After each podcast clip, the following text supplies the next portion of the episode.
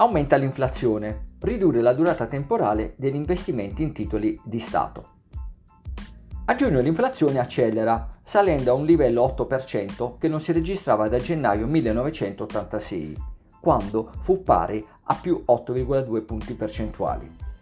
Le tensioni inflazionistiche continuano a propagarsi dai beni energetici agli altri comparti merceologici, nell'ambito sia dei beni sia dei servizi.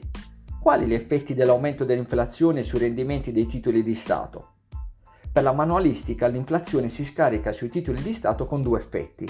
Il primo crea un rialzo dei rendimenti dei titoli in emissione.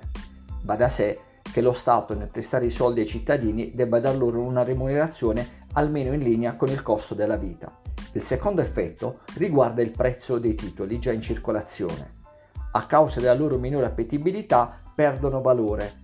Ne segue che con l'accelerazione dell'inflazione è bene preferire durate temporali brevi dei titoli di Stato. Altrimenti l'investimento sarà eroso dalla malattia del denaro, inflazione.